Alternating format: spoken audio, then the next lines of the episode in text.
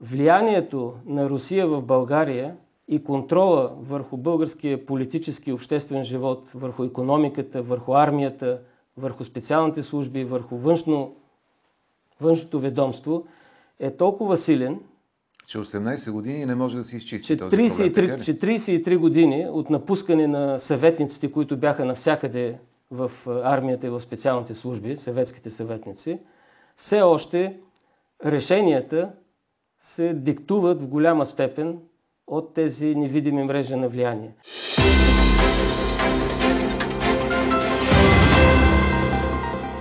Турбулентни движения в нагласите на българите към войната в Украина. Това отчита социологическо изследване на Market Links, поръчано по BTV. Оказва се, че в него преобладава нагласата на българската позиция да бъде по-скоро неутрална. Вие сте директно в новините, политическия подкаст на ДИРБГ. Здравейте, аз съм Стефан Кунчев и днес в студиото съм поканил Велизар Шалманов, бивш министър на отбраната в правителството на служебния кабинет на Георги Близнашки. Здравейте, господин Здравейте. Шалманов. Боеспособна ли е българската армия? Моля ви за конкретен и ясен отговор. Какво мислите? Българската армия, по това, което се отчита в годишните доклади, може да изпълнява поставените задачи с ограничения по време и по обем, което означава, че е с ограничена боеспособност. Боеспособността зависи от окомплектоване с личен състав, където имаме сериозен проблем, окомплектоване изправност на техниката, където имаме още по-сериозен проблем и нивото на подготовка, където също имаме голям проблем. Така че с всички тези условности, да, българската армия е боеспособна, но с големи ограничения, с големи дефицити, които трябва да бъдат компенсирани. Кои са най-добре оборудваните войски в българската армия в момента? Имате ли представа? Това, което аз мога да кажа като външен наблюдател, е, че наистина с това, което има в 61-а бригада, може да се гордеем. Бригадата в Карлово, Стрямската бригада. Това, което има в специалните сили, също може да се гордеем. Имам впечатлението, че а, военноморските сили успяват да участват в а, съвместни учения, съвместни операции. А, Най-големия проблем е там, където всъщност имаме и най-остра нужда от висока готовност и това е в военно-въздушните сили по отношение на съвременни радари, съвременни самолети и съвременни зенитно-ракетни комплекси. И по трите направления ние сме на нивото от преди 30-40 години, абсолютно несъвместими в рамките на НАТО. Всъщност, коя е най-модерната техника, с която разполагат нашите войски в момента? Най-модерната техника е техниката, която е получена по линия на а, американската военна помощ през а, последните 20 години. А, И естествено може да считаме, че придобиването на F-16 определено ще бъде най-модерната система и то не само като бойна система, но и като информационна платформа. За съжаление, всички други проекти, които до сега са реализирани, или са били не до там успешни, или не са били свързани с конкретни бойни способности, а по-скоро с логистични. Това, което сме придобили за участие в Ирак, за участие в Афганистан и което сме получили като помощ от Съединените щати, е основата на нашата бойна мощ. Знаете ли, интересуваме много силно въпроса. Вярно ли е твърдението, че ако изпратим на Украина самолетите и ракетните комплекси, за които става дума, това ще бъде на практика факт, който България ще остане без каквато и да е била отбрана? Вярно ли е това твърдение? А, това е абсолютно невярно твърдение. Първо, а, отбраната на България, така е записано във всички документи, се основава на член 5 на Вашингтонския договор, а, което означава, че колкото и да са ограничени способности на българската армия, всичко необходимо за отбраната на България в процеса на отбранително планиране на НАТО се допълва с а, съюзнически сили и България е еднакво защитена с Полша, с Румъния, с Литва, Латва, Естония. Това е смисъла на член 5. А, Но като собствени отбранителни сили, ние с какво можем да разполагаме тогава, ако тези комплекси и самолети ние ги изпратим в Украина като подкрепа? Ето случая с Словакия. Моментално, преди да ги изпратим, в България могат да бъдат разположени системи Патриот, които са многократно по-добри във всяко едно отношение и освен това ще бъдат... От комплексите S-300 имате предвид, Естествено, така ли? И, и ще бъдат напълно интегрирани и съвместими с интегрираната система за противовъздушна и противоракетна отбрана на НАТО. А именно тази система е най-интегрираната и най-боеготовата система в НАТО. Моля ви, можете ли да бъдете конкретни и да кажете каква военна помощ мислите, че ние можем да предоставим на Украина? Ако се стигне до такова решение, разбира се. Да, надявам се да се стигне. Вече консултации започнаха и в парламента. Вие знаете, 6 бивши министри на отбраната изгледахме с декларация. Много общественици работят по това.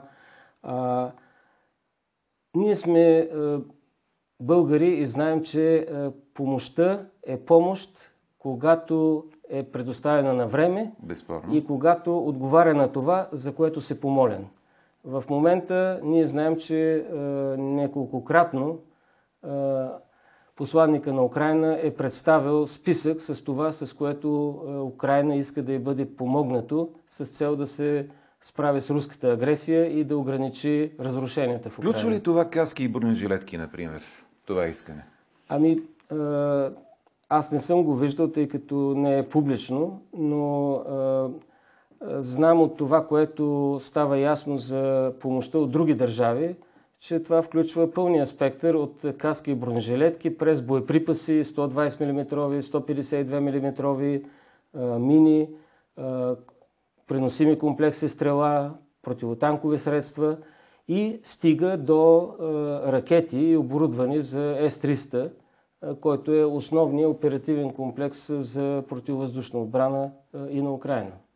Защото сякаш при нас се фиксира цялата тази информация върху това да изпратим самолети и тези ракетни комплекси С-300, за които пък се твърди, че те са гръбнака на нашата защита, самозащита. Ами, нека да кажа три неща. Първо, въпроса с изпращането на самолети МиГ-29, мисля, че е ясен след инициативата на Полша. Има позиция на Съединените щати, позиция на НАТО, че към този момент самолети не могат да бъдат изпратени. По отношение на С-300 също е ясно, че могат да бъдат изпратени и най-вероятно такива комплекси от Словакия и от други страни, включително извън Европа, ще бъдат прехвърлени в Украина, тъй като това е единствения начин да се гарантира някаква степен на защита поне на Западна Украина, дори с хуманитарни цели. И на трето място, дали ще бъде нарушена отбраната на България, ще кажа много ясно. 1999 година, когато бях замминистър и парламентът взе решение да предостави коридори на самолети на НАТО в българското небе, безпредседентно НАТО пое ангажимент към страна, която не е член, да гарантира нейната противовъздушна отбрана, тъй като трябваше да бъдат изключени всичко зенитно-ракетни комплекси на нашата територия. Говорим за ударите на НАТО в бивша В Косово. А, това го казвам, защото и към ден днешен, а, при задействане на член 5, т.е. при реална опасност Щом за България, сме член, да? всички тези комплекси просто няма да работят. Защото те ще бъдат разпознати от интегрираната система за противовъздушно и противоракетна отбрана на НАТО като противникове. Тоест те са абсолютно непригодни. Това искате да кажете, така ли? Ами, мисля, че го казвам достатъчно ясно. Не съм само аз, но това е въпрос, който ако все още някой има съмнение, е добре да има едно закрито заседание на съвета по сигурността при министър-председателя и този въпрос е да бъде изяснен веднъж за винаги, защото спекулацията с кое е секретно, кое не е секретно и кой бил специалист и кой не бил специалист не помага на България.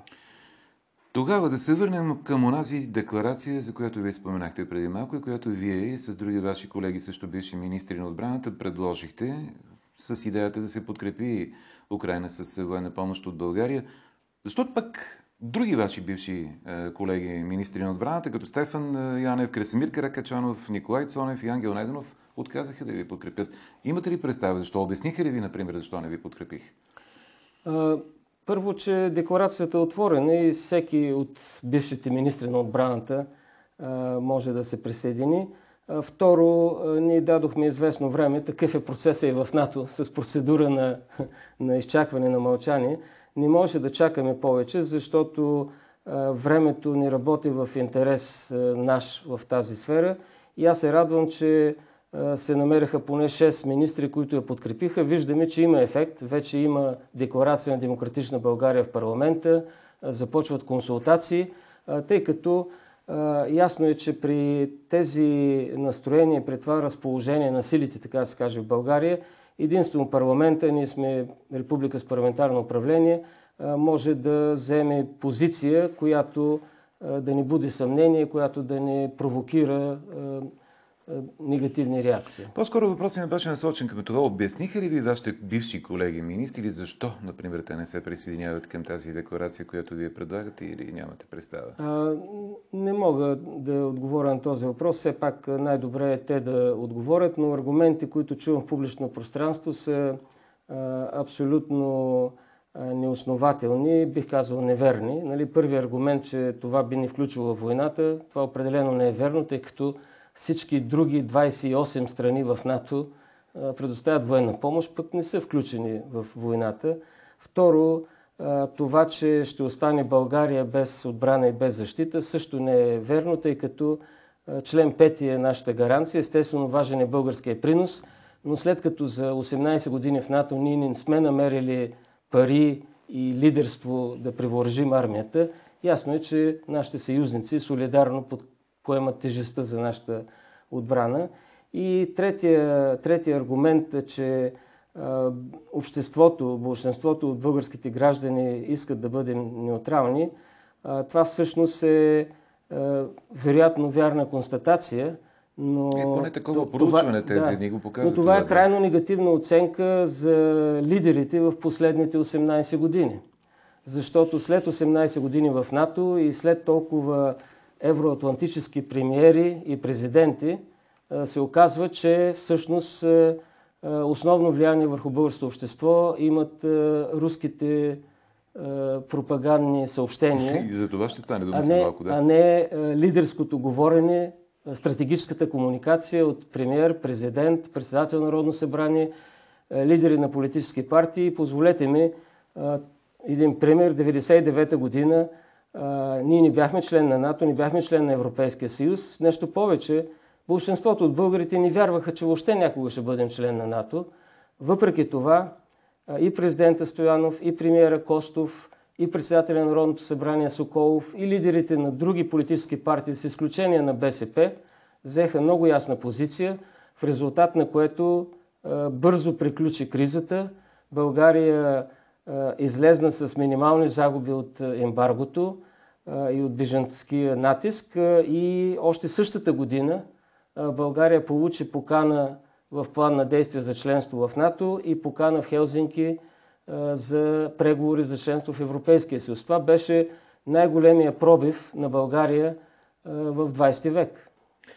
Как мислите, какво очаквате да се случи в Народното събрание с декларацията, която беше внесена от Демократична България с идеята за военна подкрепа за Украина? Какво ще се случи според вас като крайен резултат? Като крайен резултат смятам, че в...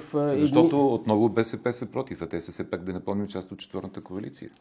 Да, но ние имаме много ясното заявление на ГЕРБ, че те ще подкрепят едно решение на парламента. А, така че аз очаквам в тези консултации, включително и БСП да промени позициите си, защото в противен случай това ще бъде един много сериозен разлом в управляваща коалиция. Нека да не забравяме, че председател на Комисията по отбрана господин Зафиров, уважаемый от мен господин Зафиров е заместник председател на БСП, вице-премьер и министр на економиката е госпожа Нинова, председател на, на БСП. Това са двете ключови области, военно-промишления комплекс и отбраната. Ако хората, които оглавяват тези две ключови области, са против политиката на правителство в сферата на отбраната и участието ни в промените, които текат и предстоят в НАТО и в Европейския съюз сферата на отбраната, мисля, че едно такова управление би било крайно неефективно и макар повечето българи да смятат, че отбраната е нещо отделно от економиката, от образованието, от здравеопазването. Аз вече посочих пример от 1999 година и искам да кажа на нашите слушатели много ясно. Отбраната е основата на всяка една национална политика. Неуспешната политика в сферата на отбраната е почти гарантиран неуспех във всички други области. Да разбирам, че вие очаквате положителен резултат от решението на парламента по декларацията на Демократична България, да? Аз съм в голяма степен уверен в този позитивен резултат, защото в противен случай аз не виждам как този парламент ще продължи да има легитимност да бъде парламент на България в НАТО Европейския съюз. Добре, а как, ако се случи това нещо и парламента отговори с да на тази декларация на Демократична България, как да го съотнесем това към казаното от военния министр Драгомир Заков, че не можем да изпратим нещо, което нямаме? Първо, ние имаме много силна отбранителна индустрия, която работи точно в сферата на боеприпасите и на малки и средни въоръжения. Така че това и към момента нали, не е тайна, че ние изнасяме много боеприпаси, много въоръжения и с много висока степен на вероятност може да се каже, че те стигат до Украина, само че не пряко. Второ, ако се окаже, че българската армия всъщност има такъв остър недостиг на боеприпаси и на леко стрелково въоръжение и, и средно въоръжение, включително комплекси стрела, турсови и така нататък, това първо за мен би било много очудващо, тъй като а, ние наследихме запаси на една 500 хилядна мобилизационна армия – а в момента имаме около 30 хилядна армия.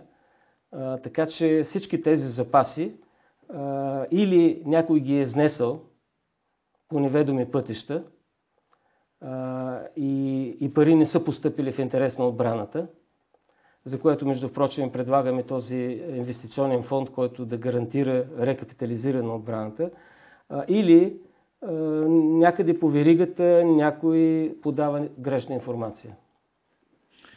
А защо стана така според вас, че в батальонната бойна група, в която България трябваше да бъде рамкова държава, сега преобладаващи състав ще бъде от италиански войници?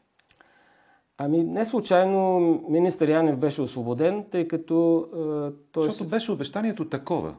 Е, той се опита да въведе в заблуждение министър-председателя. Е, с е, обяснения, които звучаха правдоподобно, включително в пленарна зала, така че се опита да въведе в заблуждение и, и парламента, е, че България има възможност и това се вписва в концепцията на НАТО за създаване на такъв тип батальонна група, която всъщност е почти изцяло на базата на български батальон. Да, дори премиерът потвърди думите след това на тогавашния да, министър на отбраната? Ами, премиера няма много избор, освен да вярва на своя министър на отбраната, а когато спре да му вярва, да го освободи. И точно това направи премиера и това му прави чест, тъй като всички знаем, че а, независимо, че от квотата на продължаваме промяната, министър Янев е, така да се каже, от квотата на президента Радев.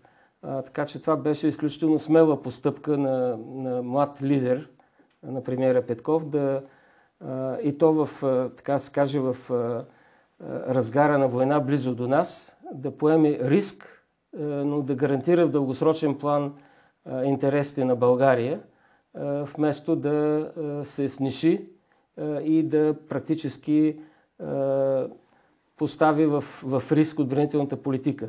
Та, по отношение на концепцията на НАТО, тя е много ясна. Трябва да има рамкова нация, която е някои от големите нации в, в НАТО. Фактически пет са тези основни нации. САЩ, Великобритания, Полша, Германия и Италия. А че избора да бъде Италия, например?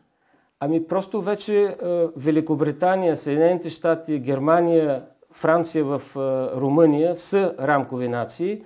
Канада също е рамкова нация и практически е, от е, тези пет големи нации остава е, Италия. Така, Ето че... тогава нормално ли, например, пък командването да бъде българско на този батальон?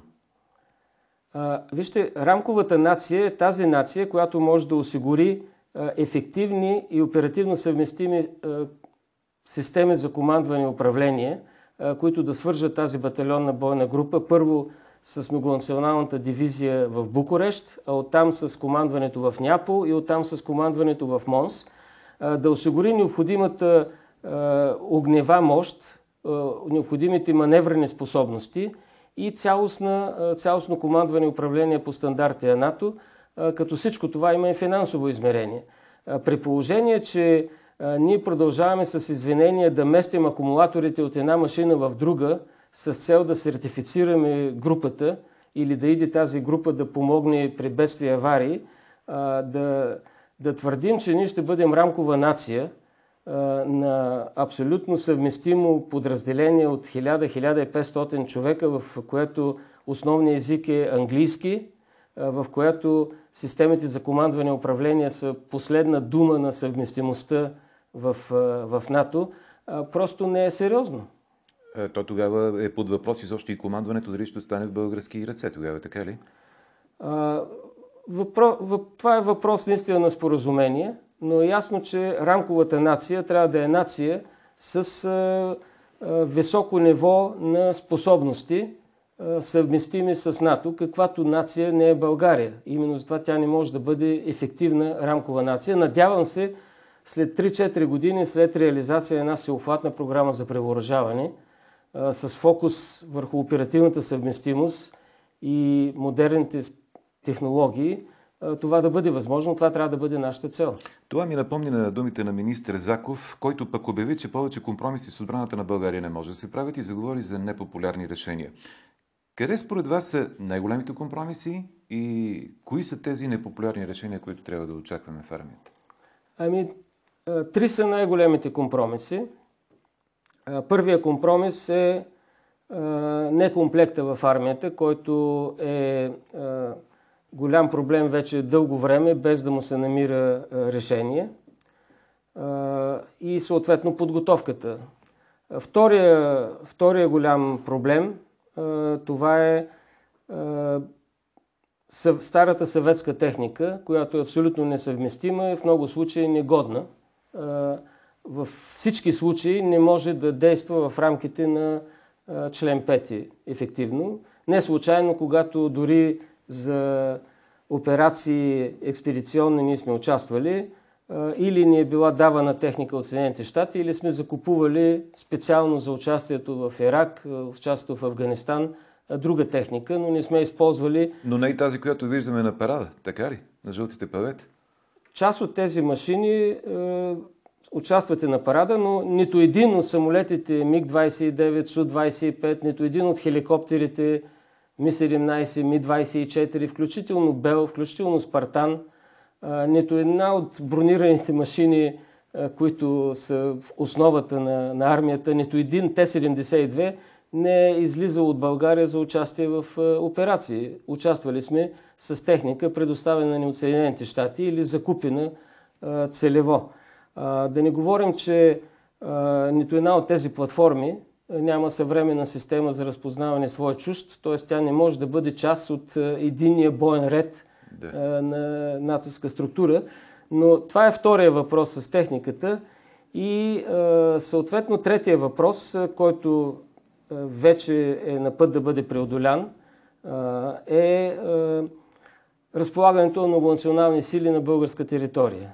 България, отбраната на България не може да бъде гарантирана на необходимото ниво без разполагане на многонационални сили, което включва зенитно-ракетни комплекси, брегови комплекси, самолети за противовъздушна отбрана и за въздушно патрулиране, както и тази поне една батальонна бойна група, която да е модел – за трансформиране на нашите 8 батальонни бойни групи. Тоест в мига, в който след няколко месеца тази батальонна бойна група ще бъде изградена, трябва да е много ясно, че всяко друго нещо, което е по-слабо от нея, различно от нея, е негодно.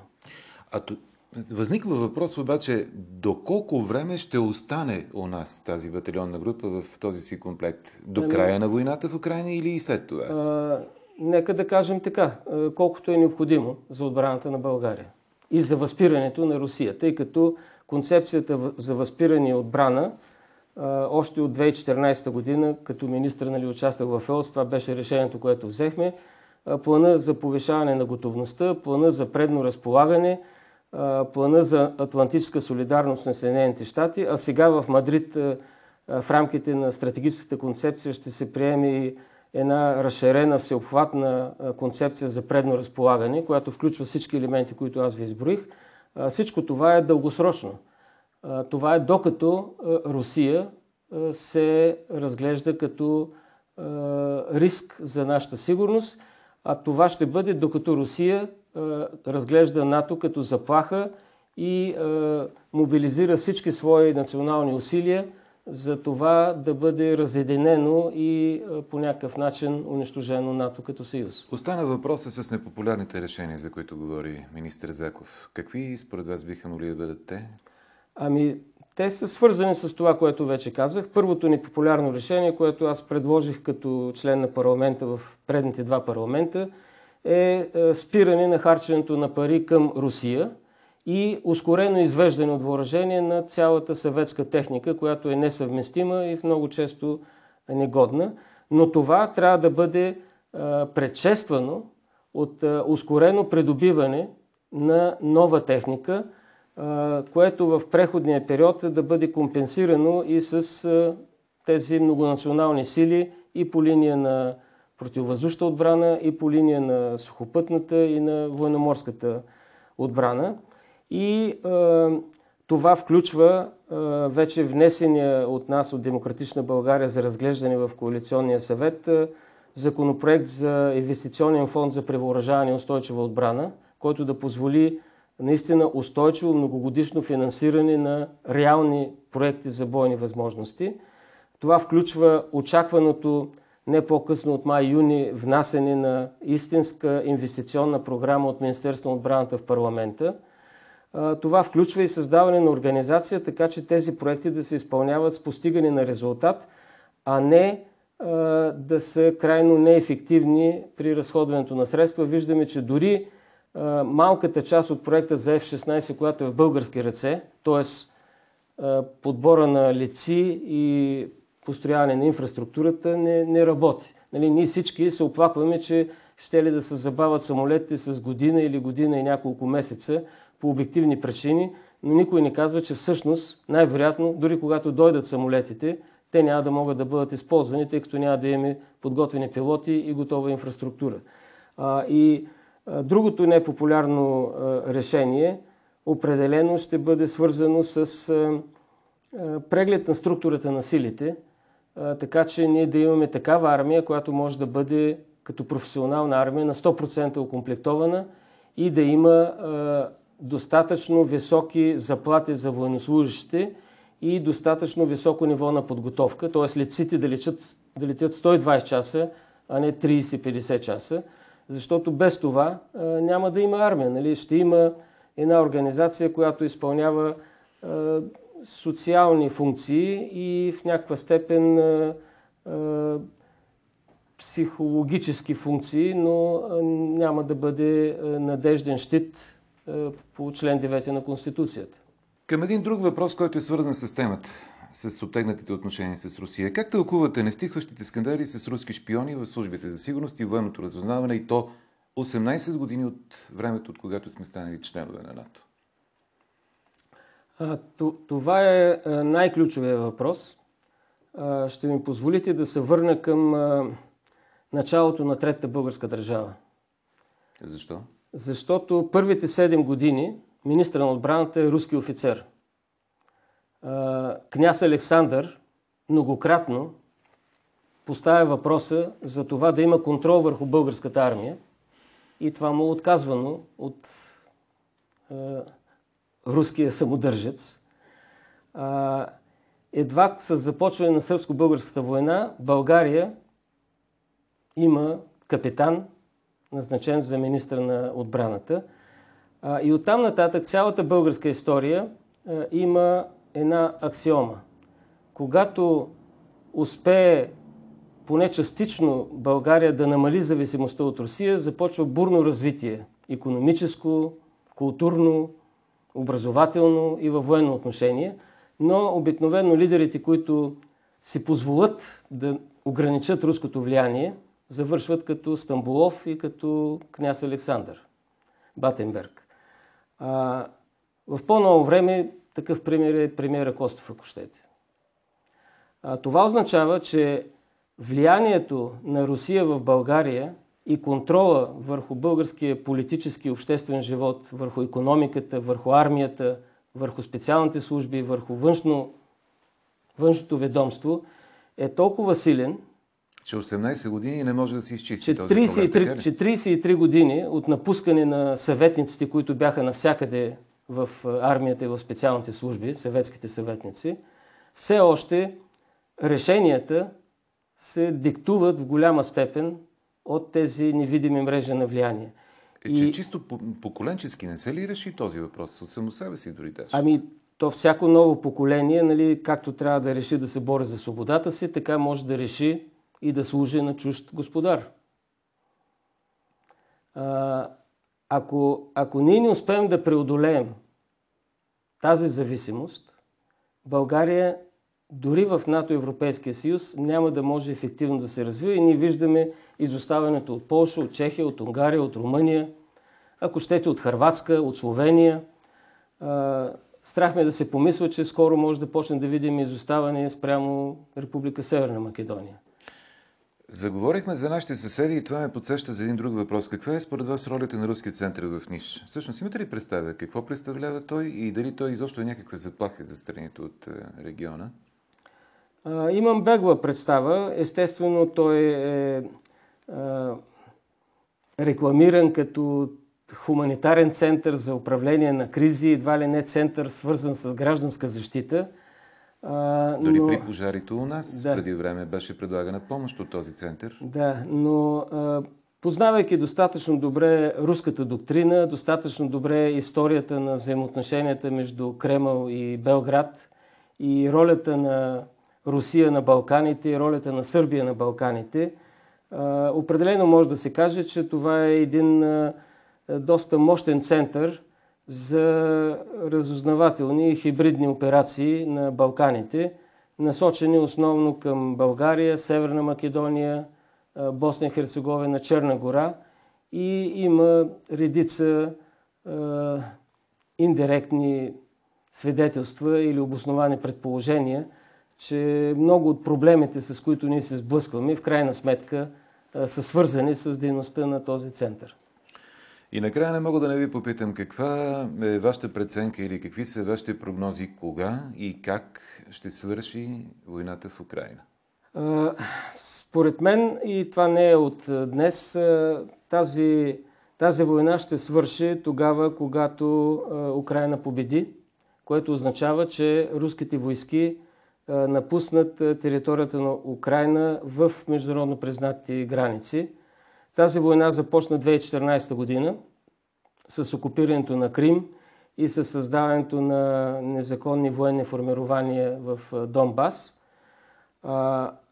И за това тя, тя ще продължи още много дълго време, но да се надяваме, че тази най-гореща част, която е свързана с системно разрушаване на украинските градове, с изтласкване на, на милиони, вече над 10 милиона украински граждани са напуснали домовете си, над 4 милиона са напуснали Украина, ще бъде прекратена скоро с цел всъщност да се предотврати по, по-голяма хуманитарна криза и това, което не е без значение за Русия, да се разбере от целия свят – че всъщност единственото, което може руската армия е да разрушава градове, да жертва свои военнослужащи без никакво зачитане на, на ценността на човешкия живот и да прави това предимно от дистанция с ракети, които не са най-високоточни, но са достатъчни за да разрушават градове.